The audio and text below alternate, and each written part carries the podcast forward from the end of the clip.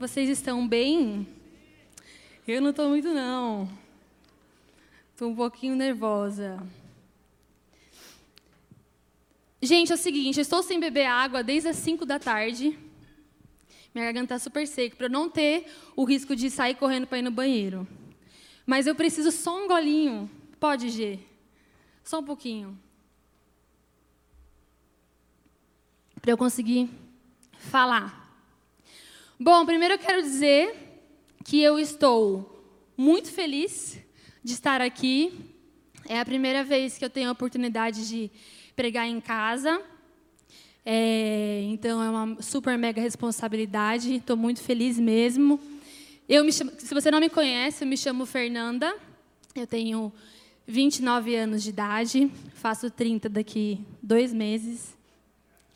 E glória a Deus, é, é verdade, glória a Deus. Bom, né?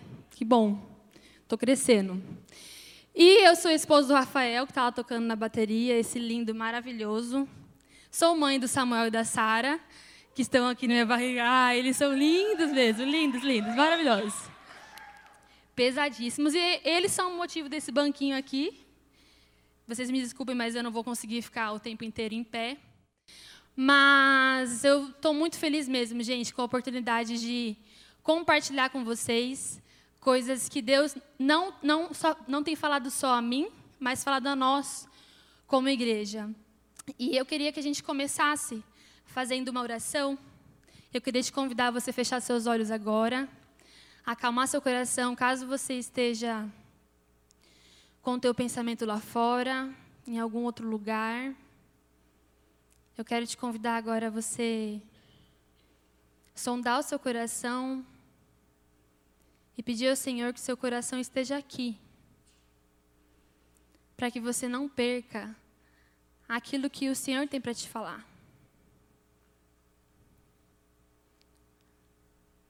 Deus, queremos te ouvir. Não tem nada mais que o nosso coração deseje do que ouvir a tua voz, Deus. Por isso, Pai, a minha oração é que nessa noite a Sua voz seja clara. A minha oração é, é para que a Sua voz seja entendida por todos. Deus, prepara o nosso coração, que o nosso coração seja uma terra fértil para receber aquilo que o Senhor tem para nos falar. Nos coloque aqui neste lugar, Deus, conectados com este lugar. Nos desconecte, Deus, com aquilo que quer nos atrapalhar de te ouvir. Essa é a minha oração, essa é a nossa oração. Em nome de Jesus, amém. Bom, como muitos de vocês já sabem, para os que estão vindo todo sábado, nós estamos há alguns. Quantos sábados já? Esse é o quarto, eu acho, né? Terceiro ou quarto? Quarto. Quarto sábado que nós estamos seguindo uma série chamada Enraizado. Caso você tenha perdido alguma pregação dessa série, você pode ir lá no podcast do culto de sábado que chama culto de sábado. E esse aqui é o livro que nós estamos estudando juntos como igreja. Ele chama Enraizado. Acho que ninguém mais me aguenta ouvir indicando esse livro. Ele foi um divisor de águas na minha vida. Ele é excelente. O nome do escritor é Benin Libscher. Se você não comprou, eu te aconselho muito a comprar. E esse livro, assim, tentando resumir, né, o que seria impossível, é um livro um pouco longo, mas ele basicamente, uma coisa que eu gosto muito dele é que ele vai muito contra aquilo que a gente tá, tem estado acostumado a ouvir dos pregadores, de livros e de ideias, da gente ir atrás com tudo dos nossos objetivos, dos nossos alvos e seguir nossos sonhos. Esse livro é um livro que me ajudou muito a, me, a desacelerar, a parar, a me analisar, para poder continuar. Então, eu recomendo muito que você compre este livro um dia, que você não só se conforme com a série, mas que você se aprofunde em tudo que esse livro tem para dizer. É um livro muito, muito bom mesmo, e ele é um livro de bastante confronto e incentivo ao nosso crescimento pessoal. Como o próprio nome diz, enraizado, ele trata de lugares escondidos onde nós somos desenvolvidos e ninguém vê, assim como numa árvore. E nos últimos, no último sábado, o Vini falou de uma de um solo e hoje eu vou falar de outro. Então, essa, essa parte agora que nós vamos conversar durante toda essa noite É uma parte do livro que ele diz que todos nós precisamos passar por solos diferentes para a gente receber nutrientes específicos para a gente poder crescer. Então, o Vini falou do solo da. Quem lembra que solo o Vini falou? Da intimidade. E. Ah, esse aqui que tem que usar também. É só apertar? Deixa eu ver. Não aparece ali? Eu volto? Ah, isso. Beleza. Não, não aparece ali nunca? Desculpa. Não? Entendi. Tudo bem, tudo bem. Eu fico assim, de ladinho, vocês minha barriga também. É, então, o solo 1 que o Vini falou na semana passada foi o solo da intimidade. O solo 2 é o, ser, o solo do serviço. E o solo 3 é o solo da comunidade. Hoje, o solo que a gente vai conversar é o solo do. Uai.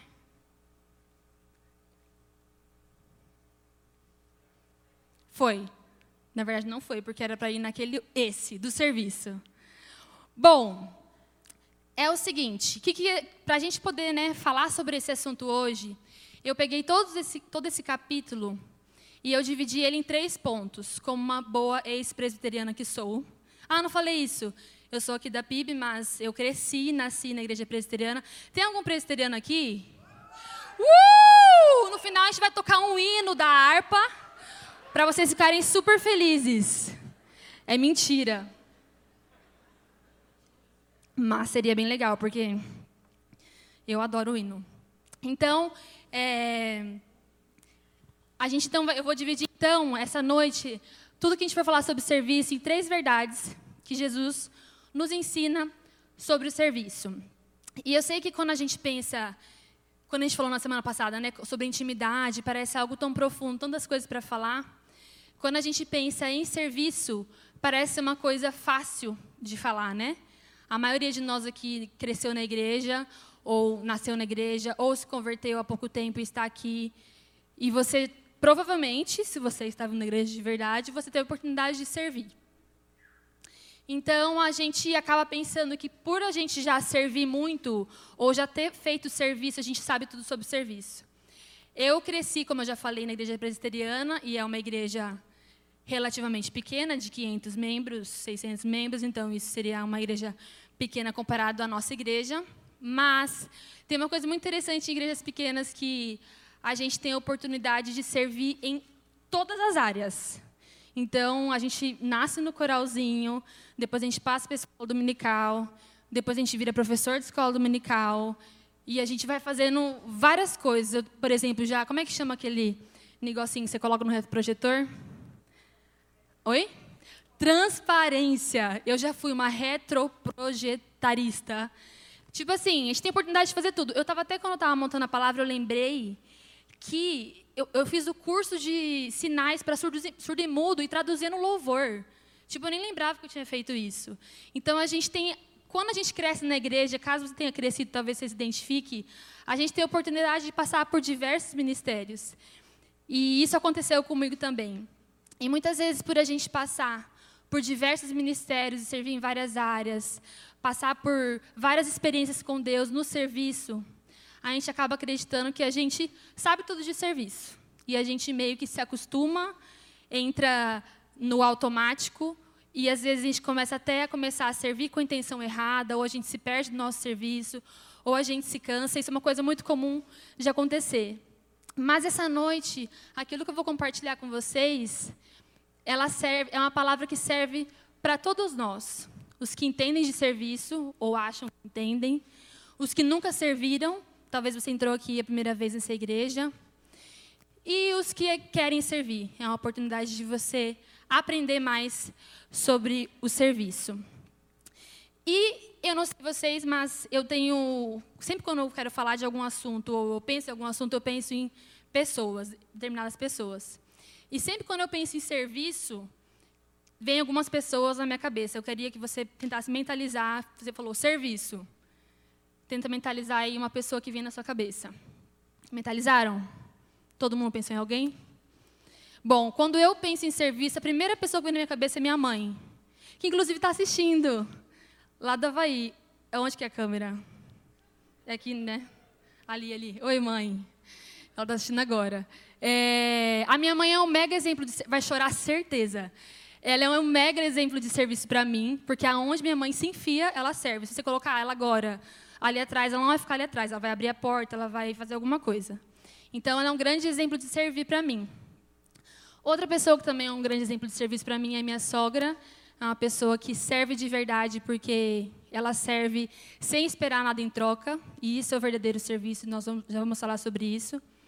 Mas de todas as pessoas que eu penso, existe uma, meio clichê, mas uma que realmente me ensina muito sobre serviço. Não tem como eu pensar em serviço sem pensar nessa pessoa, que é Jesus. Jesus, ele é o meu maior exemplo de serviço, espero que também seja o seu maior exemplo de serviço. E é muito legal porque Jesus, obviamente, era um exemplo muito prático de serviço, né? Ele morreu por nós, ele deu a vida por nós. Mas Jesus, ele também teve a oportunidade de ensinar sobre o serviço falando. Então, existem várias histórias da Bíblia onde Jesus senta, conversa, explica várias coisas. Então, além de colocar em prática o serviço e ser um exemplo para nós, muito prático, Jesus também nos ensina a servir nos explicando. E eu imagino como deveria ser a bagunça na cabeça dos discípulos que andavam com Jesus, porque eles andavam com o Rei dos Reis, a cabeça deles naquela época era outra do que seria um rei, né, a posição que ele estaria. E eu imagino como eles eram confrontados o tempo inteiro pela presença de Jesus, pelo simples fato dele ser um rei e viver servindo e ensinando sobre o serviço.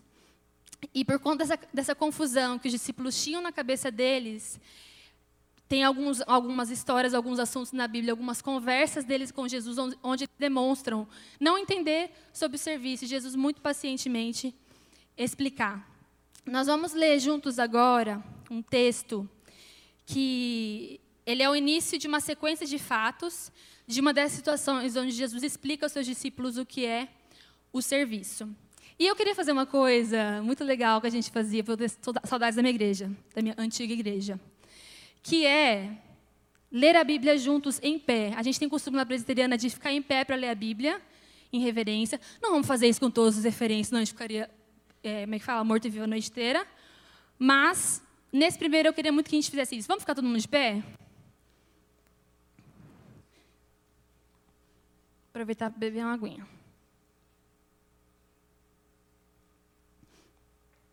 Vamos ler juntos esse texto, está em Lucas 9. Ó, foi boazinha com vocês, nem pedi para abrir a Bíblia. Lá a gente abre a Bíblia não tem no telão. Fui gente boa. Vamos ler todo mundo junto? Vamos lá. Reunindo os doze, Jesus deu-lhes poder, autoridade para expulsar todos os demônios.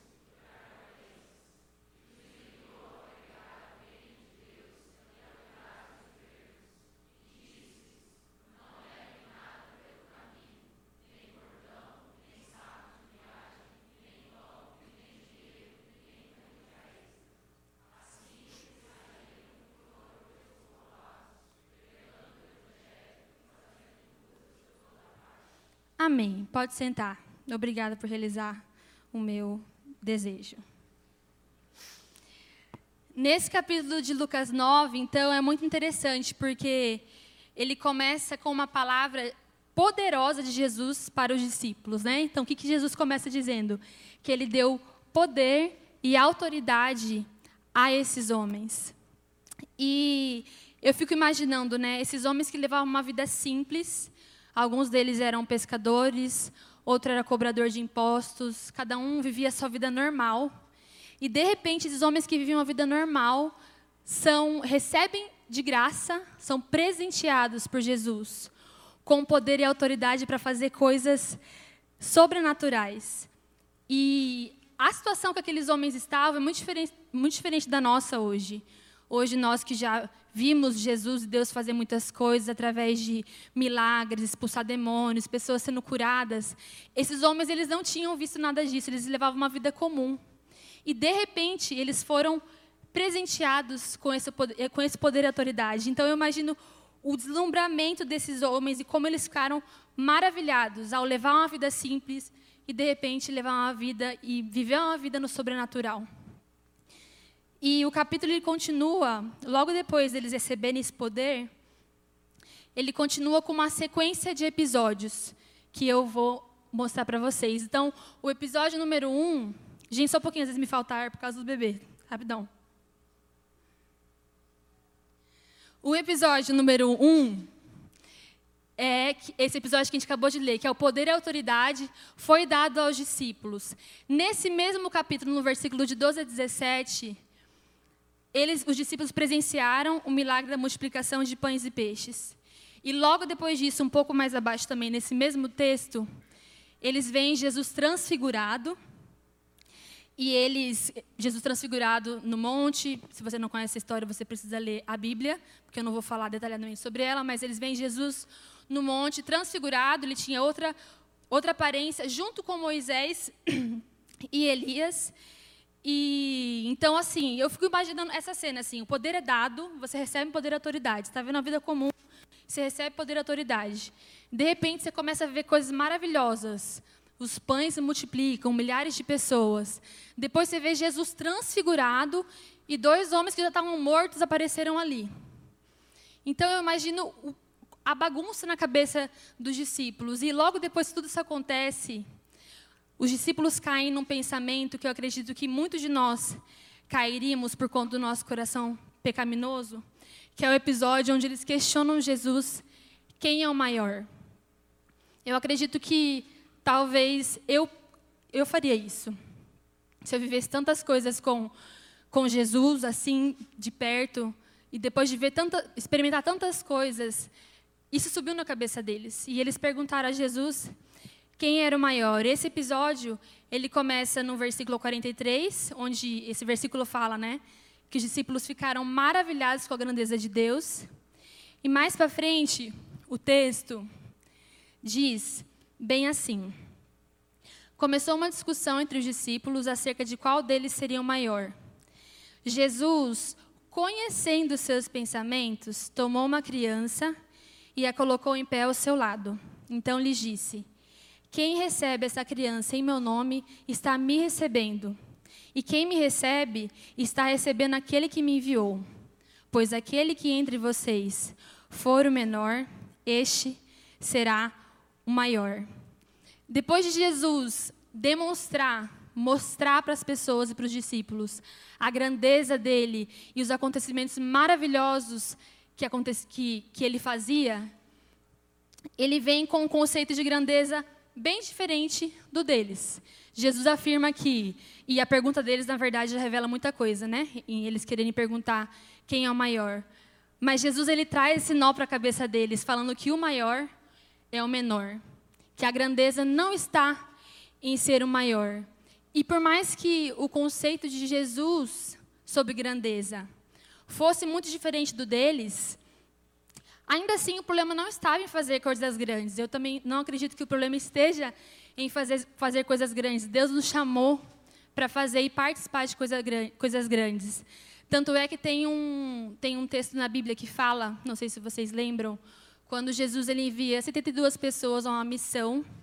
E quando elas voltam dessa missão, elas encontram Jesus e elas estavam extasiadas porque elas tinham expulsado demônios, curado enfermos, fizeram um monte de coisa. E elas voltam muito maravilhadas, e elas falam bem assim: Senhor, até os demônios se submetem a nós em seu nome. E a resposta de Jesus foi: Eu lhes dei, tá certo. Eu lhes dei autoridade para pisarem sobre cobras e escorpiões, e sobre todo o poder do inimigo. Nada lhes fará dano. Contudo, Alegrem-se, não porque os espíritos se submetem a vocês, mas porque seus nomes estão escritos nos céus. Eu acho muito interessante, porque Jesus ele é muito humilde mesmo, porque ele não chega podando né, galera que chega e talvez falando assim, ah, gente, já sei, eu já fiz isso, ou sei lá, ah, vocês fizeram isso, mas também, né, eu que dei o poder para vocês, é isso aí, acontece assim mesmo. Não, Jesus ele afirma, ele fala, eu lhes dei autoridade para fazerem isso, isso e isso. Mas ele vem com um contudo que entra no ponto e na verdade um que nós vamos aprender sobre o serviço essa noite. Jesus, ele vai direto, vai em direção às nossas intenções. No outro versículo que nós lemos, quando os discípulos perguntam quem é o maior, não sei se vocês lembram, mas uma parte do versículo fala que Jesus respondeu conhecendo o coração deles. Jesus conhece o nosso coração, então ele conhece as nossas intenções. Então, quando Jesus dá essa resposta para as pessoas que voltam de uma missão depois de muito servir e participar de coisas maravilhosas, é como se ele dissesse: vocês podem ficar felizes, eufóricos, é isso mesmo. Participar do reino é algo incrível. Nós experimentamos coisas maravilhosas mesmo. Mas não fiquem felizes por isso. Não se empolguem com essa glória. Não se empolguem com talvez terem uma recompensa. Fiquem felizes porque seus nomes estão escritos, estão escritos no céu. E quando Jesus fala isso, é muito legal porque falar que nosso nome, que, que, os nomes dos discípulos estariam, dessas pessoas estariam escritos no céu, é a mesma coisa que ele falar: não fiquem felizes pelo reconhecimento ou porque os demônios submetem a vocês, mas fiquem felizes porque vocês vão passar a eternidade comigo. Pessoas que querem passar a eternidade com Jesus são pessoas que amam a Jesus. Então é como se Jesus falasse: não fiquem felizes pelas maravilhas, mas fiquem felizes porque vocês me amam e vocês estão me servindo. Jesus, ele vai contra o conceito de serviço, que traz a satisfação de glória e reconhecimento para nós mesmos. Ele nos incentiva a buscar essa satisfação na alegria de pertencê-lo e poder fazer com ele e para ele. E é aí que a gente chega, na verdade, número um sobre o serviço. Que Jesus, ele nos chama para servir, mas ele nos chama para servir com a intenção correta. E essa intenção correta no serviço que Jesus nos chama, ela vai muito contra aquilo que talvez os discípulos entendiam sobre, é, sobre serviço ou enfim. Espera que eu me, eu me bananei aqui. Essa intenção correta vai contra a nossa natureza pecaminosa do desejo de destaques e interesses. Então, os discípulos eles tinham, eles tinham é, exemplos claros de reis, líderes, pessoas incríveis que faziam coisas incríveis. E Jesus ele vai, a versão de realeza de Jesus, de grandeza, era bem diferente. Em Mateus 20, diz bem assim: Jesus os chamou e disse: Vocês sabem que os governantes das nações as dominam e as pessoas importantes exercem, exercem poder sobre elas. Não será assim entre vocês. Pelo contrário, quem quiser tornar-se importante entre vocês, deverá ser servo. E quem quiser ser o primeiro, deverá ser escravo, como o filho do homem, que não veio para ser, ser servido, mas para servir e dar a sua vida em resgate por muitos. Jesus diz que quem quer tornar-se importante, relevante, está muito claro nesse versículo, nesse texto, deve primeiro servir. E isso, gente, envolve muitas vezes a gente não ter o reconhecimento. Não que nosso Deus não reconheça aquilo que a gente faz, que eu acredito que Ele faça, que Ele reconhece e Ele ama aquilo que a gente faz, mas pode ser que não haja reconhecimento e está tudo bem. Eu vejo muitas vezes pessoas servindo dentro da igreja e estão servindo há tanto tempo e elas não têm o reconhecimento e elas se cansam e param de servir. Nós, nós não servimos para ser notados, nós servimos porque amamos a Jesus e queremos obedecê-lo. Amém? E eu sei que receber uma palavra de ânimo, de incentivo, você tem ali pessoas que estão ali, né? Te afirmando, te incentivando, é muito bom, mas isso também é muito perigoso e a gente pode estar alimentando um monstrinho na gente ao fazer isso. A gente tem que tomar muito cuidado, porque se você é motivado a servir pelo reconhecimento das pessoas, pelas palavras positivas, o dia que isso não vier, o dia que você não receber isso, é muito provável que você questione o seu serviço. Questione se você tem que continuar fazendo. Ou que você caia numa armadilha de começar a servir com a intenção errada. O reconhecimento não satisfaz os desejos do nosso coração. A única coisa que nos satisfaz é amar e ser amado por Jesus. Então, essa é a primeira verdade que a gente aprende sobre o serviço com Jesus. Que nós, que Jesus nos chama a servir, mas a servir com a intenção correta. Nós podemos servir, nós devemos servir, é mandamento servir, mas servir com a intenção correta. Vocês estão comigo? Tudo certo? Que bom. Mais uma aguinha, peraí.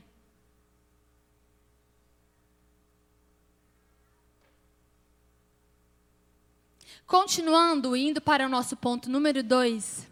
Essa primeira parte, esse primeiro ponto, a gente teve bastante exemplos de Jesus onde ele fala, onde ele ensina sobre o que é o serviço, de forma muito clara e eficaz, como Jesus sempre fez. Maravilhoso Jesus. Mas eu queria falar com vocês agora algumas coisas que Jesus ensinou com seu próprio exemplo, exemplo plá, plástico, não, prático. Né? Mais do que ensinar, Jesus ele era o próprio exemplo prático do que era o servir. E é quando nós aprendemos a verdade número dois sobre o servir, que Jesus nos chama a um serviço sacrificial sem interesses. Pesado. É uma coisa que Deus tem falado bastante comigo, eu tenho aprendido bastante com a minha sogra sobre isso, sobre a gente servir, mesmo que isso não nos traga retorno. Antes de Jesus, eu não sei se vocês lembram ou sabem disso, mas antes de Jesus ser levado à cruz e demonstrar o maior ato de serviço do mundo, que foi morrer por nós. Aconteceu, tem uma cena, né, um episódio muito interessante, que é o episódio de lavagem de pés, que é quando Jesus vai lavar os pés dos discípulos. E é muito engraçado, porque mesmo depois dos discípulos terem vivido três anos com Jesus, Jesus quebrando várias regras e fazendo várias coisas que não se esperavam de um rei, de um Messias, Jesus, eles se surpreendem com a atitude de Jesus de lavar os pés. Eles se surpreendem, surpreendem tanto que quando Jesus vai lavar os pés de Pedro, Pedro fala: jamais, não, não, não, não, não, meu pezinho você não lava não. Ele ficou indignado com essa atitude de Jesus, que isso parecia uma coisa humilhante. E Jesus insistiu, ele falou, não sei o que ele falou, porque não fala o que ele falou, mas ele insistiu. E ele lavou os pés de Pedro e logo depois ele explica o porquê que ele fez isso. Em João 13, fala o porquê que Jesus lavou os pés dos discípulos. Ele diz bem assim: Vocês me chamam mestre e senhor, e com razão, pois eu o sou. Eu acho Jesus super engraçado, porque é verdade isso. Pois bem, se eu, sendo senhor e mestre de vocês, lavei-lhes os pés, vocês também devem lavar os pés uns dos outros. Eu lhes dei o exemplo, para que vocês façam como lhes fiz. E logo depois, uns capítulos abaixo desse, vai dizer, eh, Jesus diz bem assim: O meu mandamento é este: amem-se uns aos outros, como eu os amei. Ninguém tem maior amor do que aquele que dá a sua vida pelos seus amigos. Esse é o pedido de Jesus para nós, como seus discípulos, antes de morrer. Seguir o exemplo dele, lavar os pés uns dos outros e viver um amor sacrificial, um amor sem interesses, e um amor que ama a todos. E amar a todos, né, quando Jesus nos chama a lavar os pés uns dos outros, ele não está selecionando quem, ele está falando uns dos outros, isso inclui uns e outros que a gente não sabe quem que é, então somos todos. Quando ele fala isso, e incluindo isso todos, quer dizer que nós não servimos e lavamos os pés e amamos só quem é fácil para a gente de amar. Só quem é bonitinho. Só os meus amigos queridos. Só meu esposo maravilhoso que me faz brigadeiro de vez em quando. É muito fácil, né? Esse amor sacrificial que Jesus nos pede, ele inclui orar pelos nossos inimigos. Orar pelos nossos inimigos. É o que a Bíblia nos fala. Esse amor sacrificial inclui a gente não servir só naquilo que a gente gosta ou as pessoas que a gente gosta, esse, esse amor sacrificial ele inclui servir pobres, famintos, pessoas que talvez não cheiram bem. Esse amor sacrificial nos coloca em uma posição desconfortável. Esse amor sacrificial, sabe por quê? Porque é um amor que não nos traz nenhum retorno. Um amor que você tem retorno o tempo inteiro não é um amor sacrificial. Não está errado amar assim. Mas o amor que Jesus nos convida a amar e o serviço que Jesus nos convida é um amor sacrificial, sem nenhum interesse. E quando a gente faz isso, que muitos de nós fazemos às vezes, né, de orar pelos nossos inimigos, servir aos pobres oprimidos e tudo mais, nós não fazemos isso porque a gente é bonzinho, porque a gente é bonitinho e porque é fácil de fazer. Nós fazemos isso porque nós fazemos para Jesus. Se Jesus nos pediu para amar como Ele amou, Ele amou servindo. Não dá para dizer que nós amamos a Jesus se não servimos as pessoas. Eu, eu, Rafael, a gente esteve na Espanha por um ano e meio e assim que a gente chegou, botaram a gente de líder de adolescentes. Foi bem diferente, porque eu não falava espanhol, nada de espanhol. E eu tive um desafio muito grande com as meninas. O grupo era um grupo super quebrado. Ainda bem que eles não entendem, né? Caso ouça, sei lá, depois podcast. Não vou saber nunca que eu estava falando deles. E, enfim. E nesse grupo de adolescentes, primeiro que eles tiveram uma resistência muito grande, né? De ser liderados por mim. Uma pessoa que chegou na igreja brasileira, eu falava, não falava nada de espanhol. Nossa, eu lembro quando eu ia dar a palavra, eles iam de mim. Era super divertido, eu amei. E tinha umas meninas muito complicadas. Deus sempre me dá umas meninas complicadas para cuidar. E, e eu lembro que algumas dessas meninas era muito difícil para mim. Era um grupo, tinha as meninas super gente boa que eu adorava discipular, adorava assim, encontro semanal. Ai, que bom, vou encontrar com fulana hoje. Mas tinha umas meninas que eram muito difíceis para mim, porque um elas não me aceitavam como líder, muito difícil liderar pessoas que não te aceitam como líder. Dois, porque elas riam de mim na minha cara quando eu conversava com elas e ficavam de cochichando quando eu estava falando tal. E eu lembro que para mim foi assim um aprender muito grande sobre o serviço. E foi servindo essas meninas, mesmo apesar dos pesares, foi que eu aprendi mais sobre o serviço. Então, o serviço, ele não é uma coisa que nós, por mais que eu falei aqui no começo, né, que muitos de nós já crescemos na igreja, servindo e tudo mais. Mas se você for pensar o verdadeiro serviço, o serviço que Jesus nos chama, ele é um serviço que ele nos custa. E ele é um exercício diário. Não é uma decisão, você vem aqui no culto, você fala: "Jesus te servirei para sempre", que isso vai te fazer servir. Servir é uma atitude que a gente toma todos os dias. Na nossa casa, no nosso trabalho, no nosso pequeno grupo, nas posições desconfortáveis que a gente está dentro do ministério. É assim que a gente aprende a servir. Quando nós procuramos oportunidades para amar e servir as pessoas, nós aumentamos nossa capacidade de amar e servir. Vocês acreditam nisso? vou ler mais uma vez. Quando nós procuramos oportunidades para amar e servir as pessoas, aumentamos nossa capacidade de amar e servir. Essa é uma frase do autor e eu, eu acredito muito e concordo muito com isso que ele diz. E servir não é tão difícil quanto você pensa. Você pode começar a servir hoje à noite mesmo, após esse culto, levando eu para lanchar. E a Sara e o Samuel também, que eles comem bastante. Mas o que eu quero dizer é que começar a servir não é esse fardo horroroso que pode parecer logo de cara. Nós, como essa frase diz, a gente tem várias oportunidades de servir em todo momento. Se você, tá, se você não está sozinho, se você está com alguém, você tem a oportunidade de servir. Cada pessoa à sua volta é uma oportunidade que Deus te dá de aprender a servir. E tem uma frase muito legal de um do Bill Johnson, que ele é o pastor da Bethel, ele diz bem assim: Todas as bênçãos que chegam em sua vida são para que você sirva melhor os outros. Tem uma experiência muito legal que o Rafa passamos que diz bastante sobre essa frase, que foi antes da gente ir para a Espanha, a gente tinha um carrinho nosso, maravilhoso, caiu aos pedaços, mas estava ótimo, ele não tinha ar, não tinha nada, mas levava a gente para os lugares, então estava fazendo o que ele tinha que fazer. E a gente vendeu esse carro para a gente poder ir para a Espanha. E chegando na Espanha, nós ficamos um ano e meio sem carro. Então, nós ficamos um ano e meio é, a pé, o Rafa de bicicleta e ônibus, e eu ônibus, porque eu não ia andar de bicicleta. E, e foi muito engraçado, porque foi minha primeira experiência assim de ficar pegando bastante carona porque quando eu fiz 18 anos, eu tirei carteira e eu ganhei uma bizinha e eu andei de bis por 10 anos, quase. E então eu nunca tinha estado nessa posição de ter que falar, ô oh, fulano, pode me dar carona, ou enfim, ficar pedindo carona, que é o que o normal, pegar ônibus. Enfim, eu peguei ônibus, tá, gente? Até os 18 anos eu peguei ônibus. Eu peguei dos meus 10 aos 18 ônibus todos os dias.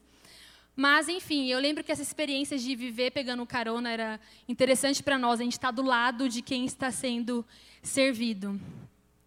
E eu lembro que a gente pegou tanta carona e a gente foi tão abençoado, sei lá, a gente estava andando a pé, porque estava sem dinheiro para o ônibus para ir para o centro. Aí passava alguém da igreja e falava, Fernanda, Rafa, a gente, ai meu Deus. Graças a Deus a gente pegava carona. E a gente ficou um ano e meio vivendo essa experiência de não ter o carro e de precisar de carona, ou de ônibus, ou de dinheiro, enfim.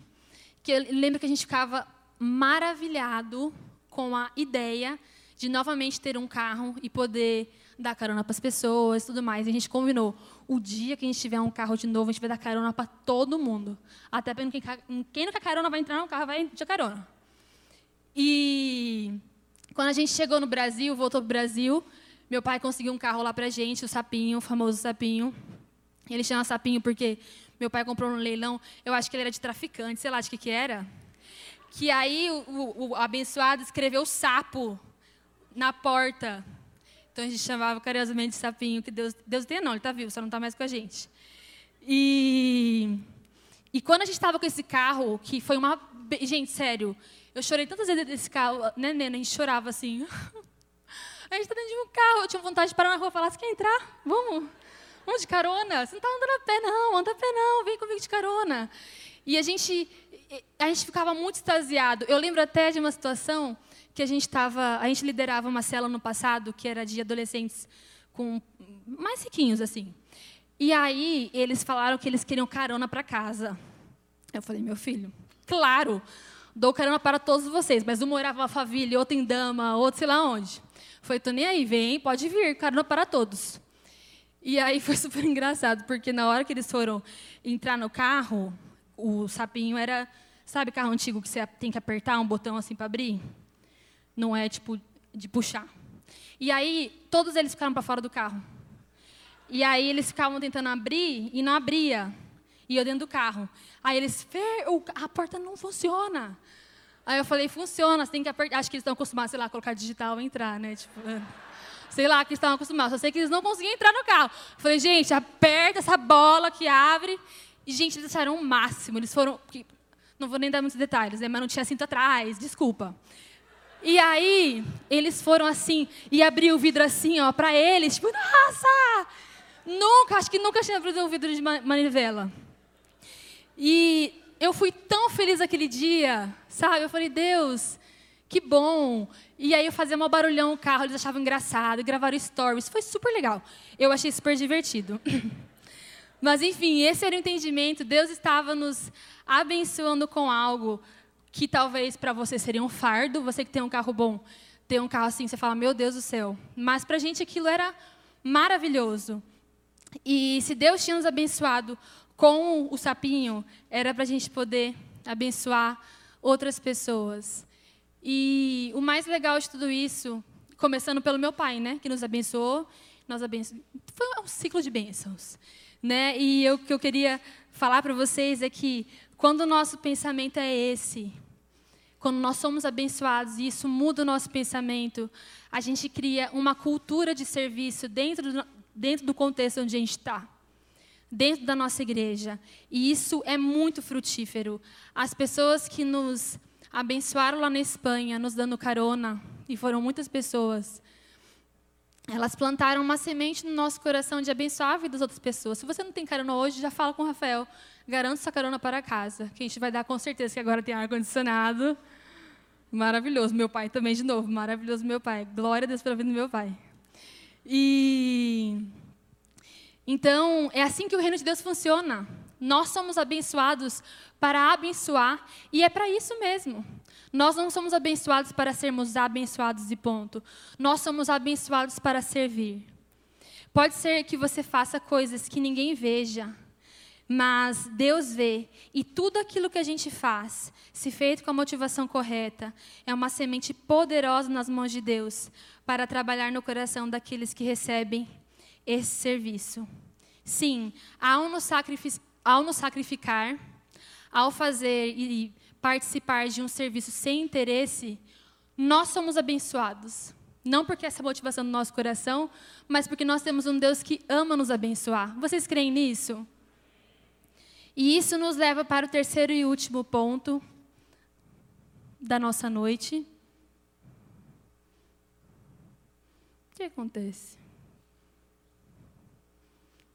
Que é o verdadeiro serviço é um lugar de graça, alegria, segurança e honra. No livro, eu acho que está escrito promoção, eu mudei para honra. Mas quem leu, vocês vão entender por quê. A recompensa, então, que. O, o serviço, então, por mais que eu falei, né, que a ideia é que a gente faça sem interesse de recompensas, mas isso nos traz recompensa. Eu sei que quando nós já estamos maduros espiritualmente, a gente entende que a gente não precisa fazer as coisas por recompensa, nem por glória. Mas como nós, Deus te, nós, mas como nós temos um Deus que ama também nos abençoar, nós somos recompensados, entre aspas, né? Com graça, alegria, segurança e honra. Então, ao viver uma vida de serviço, com a intenção correta, ao servir de forma sacrificial, sem interesses, nós somos recompensados com coisas dos céus, com coisas que Deus nos dá. E o livro aborda essas três coisas. A primeira delas é a graça. Nós somos abençoados com a graça. Na Bíblia diz que Deus concede graça aos humildes. Esse versículo está em Tiago graça, favor imerecido de Deus. É isso que nós recebemos ao servir, ao servir humildemente. E ser humilde não é necessariamente aquilo que a gente pensa sobre humildade, né? Muitas vezes a gente pensa que humilde é aquela pessoa que está fazendo de tudo, aonde você chama ela, ela vai, ela se mete em todos os buracos e faz tudo por todo mundo e se desgasta e tudo mais e abraça daquilo que chama ela para fazer. Mas muitas pessoas abandonam o ministério por ser justamente assim. Fazer tudo, passar por cima, de negligenciar a si mesmo, é na verdade uma falsa humildade. Em Filipenses diz que nós devemos, nós devemos humildemente considerar os outros superiores a nós mesmos. Isso é verdade. Mas ele continua assim: cada um cuidando não apenas dos seus próprios interesses, mas também dos interesses dos outros. Então a gente não pode confundir a humildade, receber graça, por conta da nossa humildade com o fazer tudo e abraçar todas as coisas. A humildade não está na gente desvalorizar a nossa, a nossa vida. A gente acaba confundindo muito. A humildade, então, que atrai a graça de Deus, como nós lemos em Tiago, é aquela que não menosprezamos nossa vida, mas a usamos para tornar Jesus grande. E a Bíblia, então, ela não nos ensina. A Bíblia, ela nos ensina que, então, não é sobre passar por cima de nós, menosprezar nossa vida para servir e também nem valorizá-la demais, né? A ponto de que tudo, tudo, que todos os nossos projetos pessoais, nossos sonhos sejam mais importantes que qualquer coisa. Eu vejo muitas pregações e livros e influencers, pessoas que gostam muito de falar sobre você seguir os seus sonhos, os seus projetos pessoais, e isso está acima de tudo. E mas quando isso se torna muito mais importante do que servir a Jesus através do corpo de Cristo, porque realmente não está errado a gente correr atrás dos nossos sonhos, dos nossos projetos pessoais, a gente não ter tempo para nada, ela tem sempre estudando, trabalhando, mas quando isso entra em confronto com o nosso tempo disponível de servir o corpo, tem alguma coisa errada. Sabe qual é o perigo de nós sermos incentivados o tempo inteiro a só seguir os nossos sonhos, os nossos objetivos, os nossos projetos pessoais? É que nós nos acostumamos a fazer só aquilo que a gente quer. E o serviço, como foi citado no ponto número 2, ele é sacrificial. O serviço ele inclui a gente fazer muitas coisas que a gente não gosta. Isso é maturidade espiritual. Eu admiro muito o Rafa nesse sentido. Enquanto eu montava a palavra, eu lembrei bastante dele. Porque há um tempo já nós estamos é, fazendo algumas coisas e trabalhando com algumas coisas. E o Rafa tem um dom e um. Eu acho que é pra você estar ali já. Não? E ele tem um. Me metendo onde eu não fui chamada. Um dom muito incrível, assim, de, de ensino, né? De dar aula. É o dom dele. E tem mais. Acho que tem uns. Eu acho que esse ano faz quatro anos que o Rafa está fazendo uma coisa que ele não gosta. E eu admiro muito isso nele, porque acompanhando de perto, eu vi como Deus trabalhou na vida desse menino, fazendo aquilo que ele não gosta. Deus trabalha muito em nós quando nós somos colocados em posições desconfortáveis, inclusive posições desconfortáveis de serviço.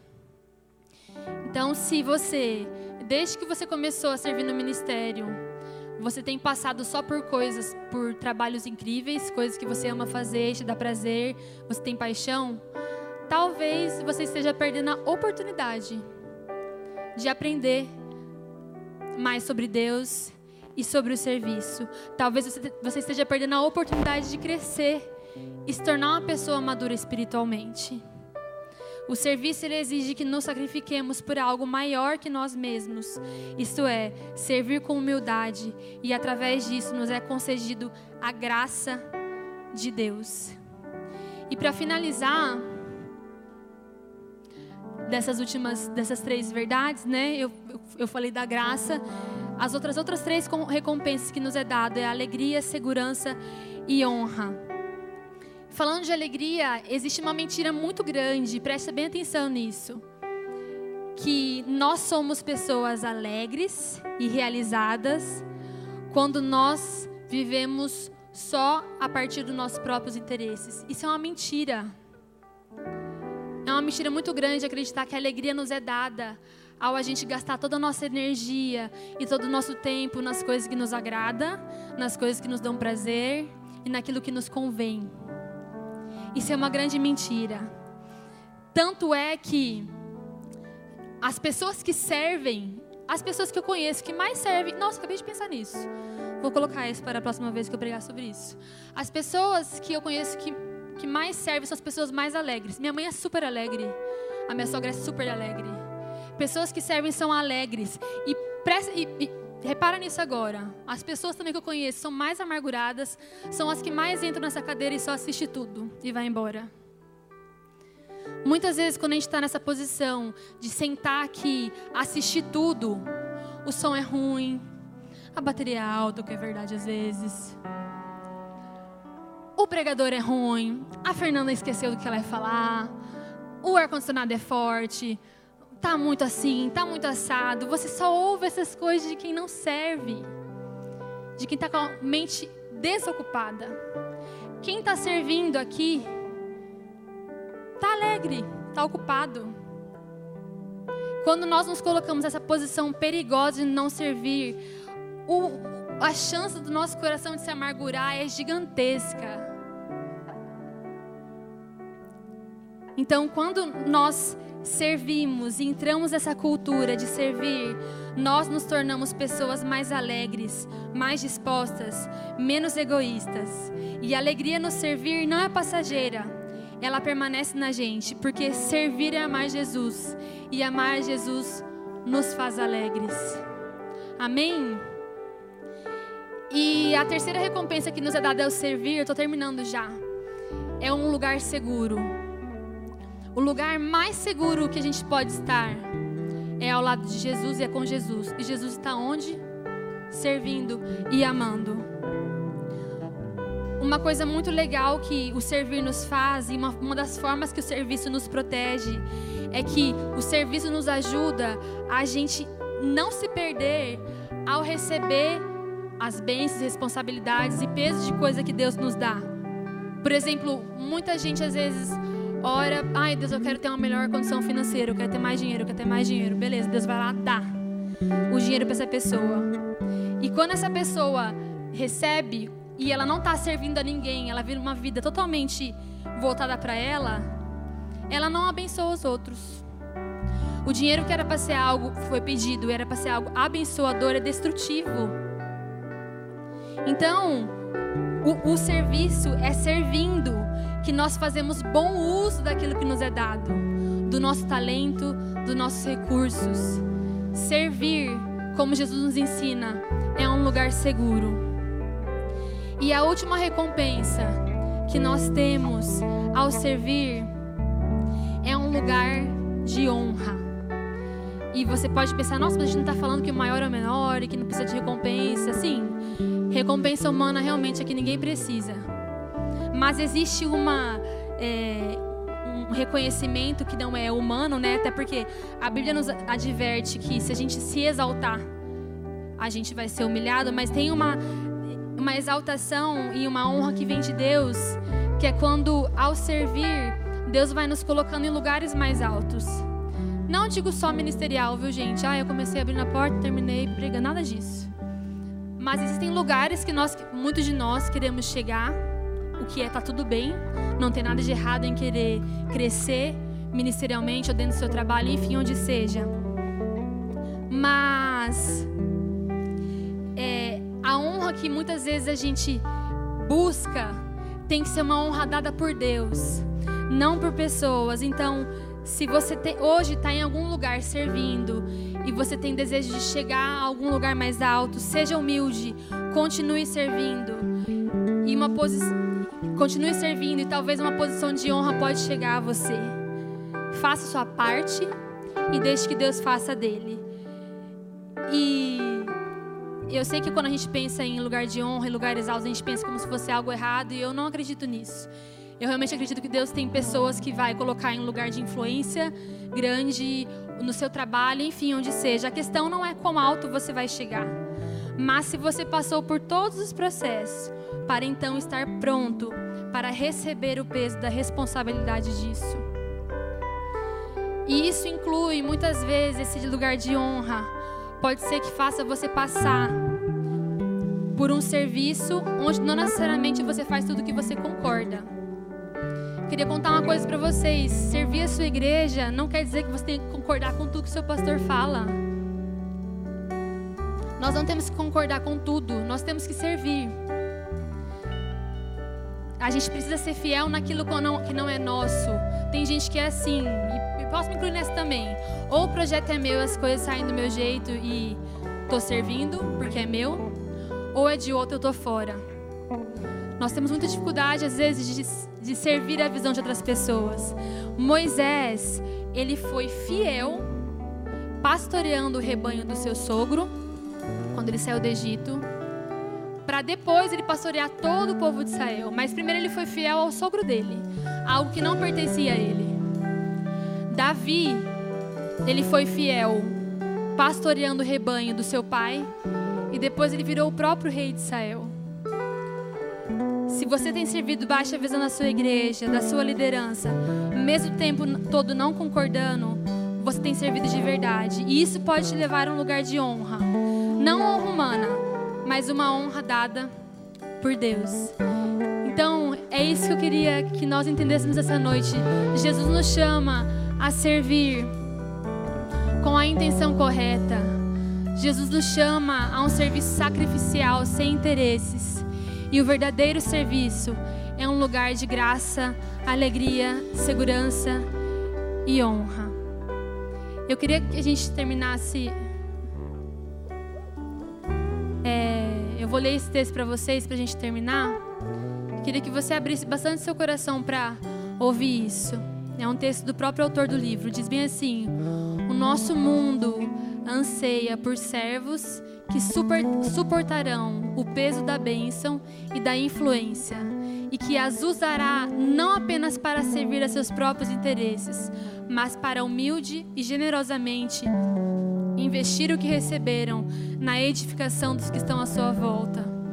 O solo do servir é um dos lugares mais ricos para desenvolver suas raízes.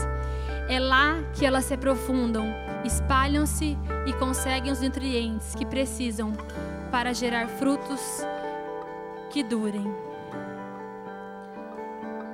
Eu queria te convidar agora a você fechar os seus olhos, eu vou fazer isso junto com vocês.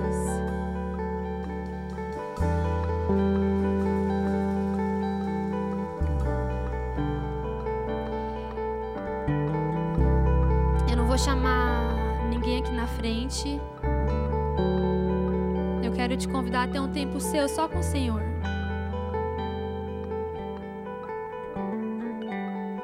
Eu quero te convidar a você ir lá no fundo do seu coração e pensar: como anda o meu serviço a Deus e às pessoas?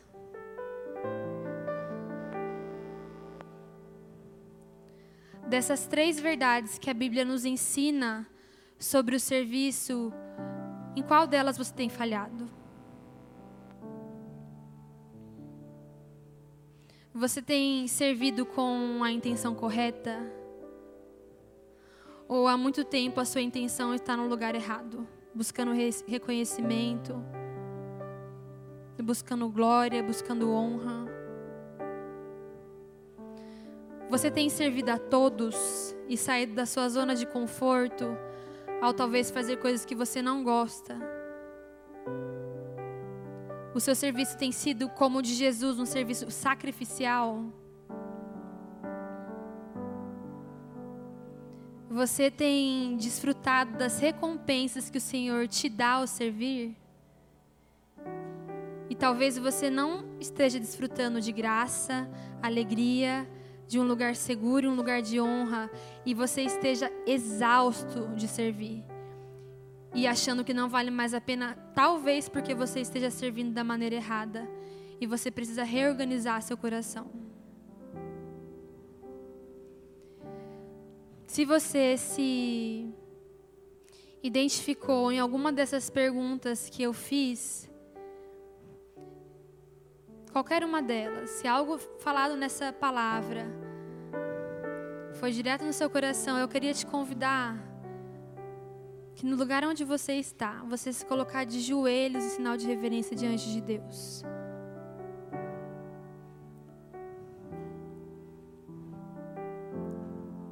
Não tenha vergonha de se prostrar e de se colocar numa posição de humildade. Nós precisamos fazer mais isso como igreja. Eu quero te convidar. Existe algo que o Senhor falou com você essa noite. Eu quero te convidar onde você está agora, se ajoelhar. E pedir para Deus sondar o teu coração. Faça uma oração sincera. Confesse teu pecado. Peça perdão se arrependa e comece de novo.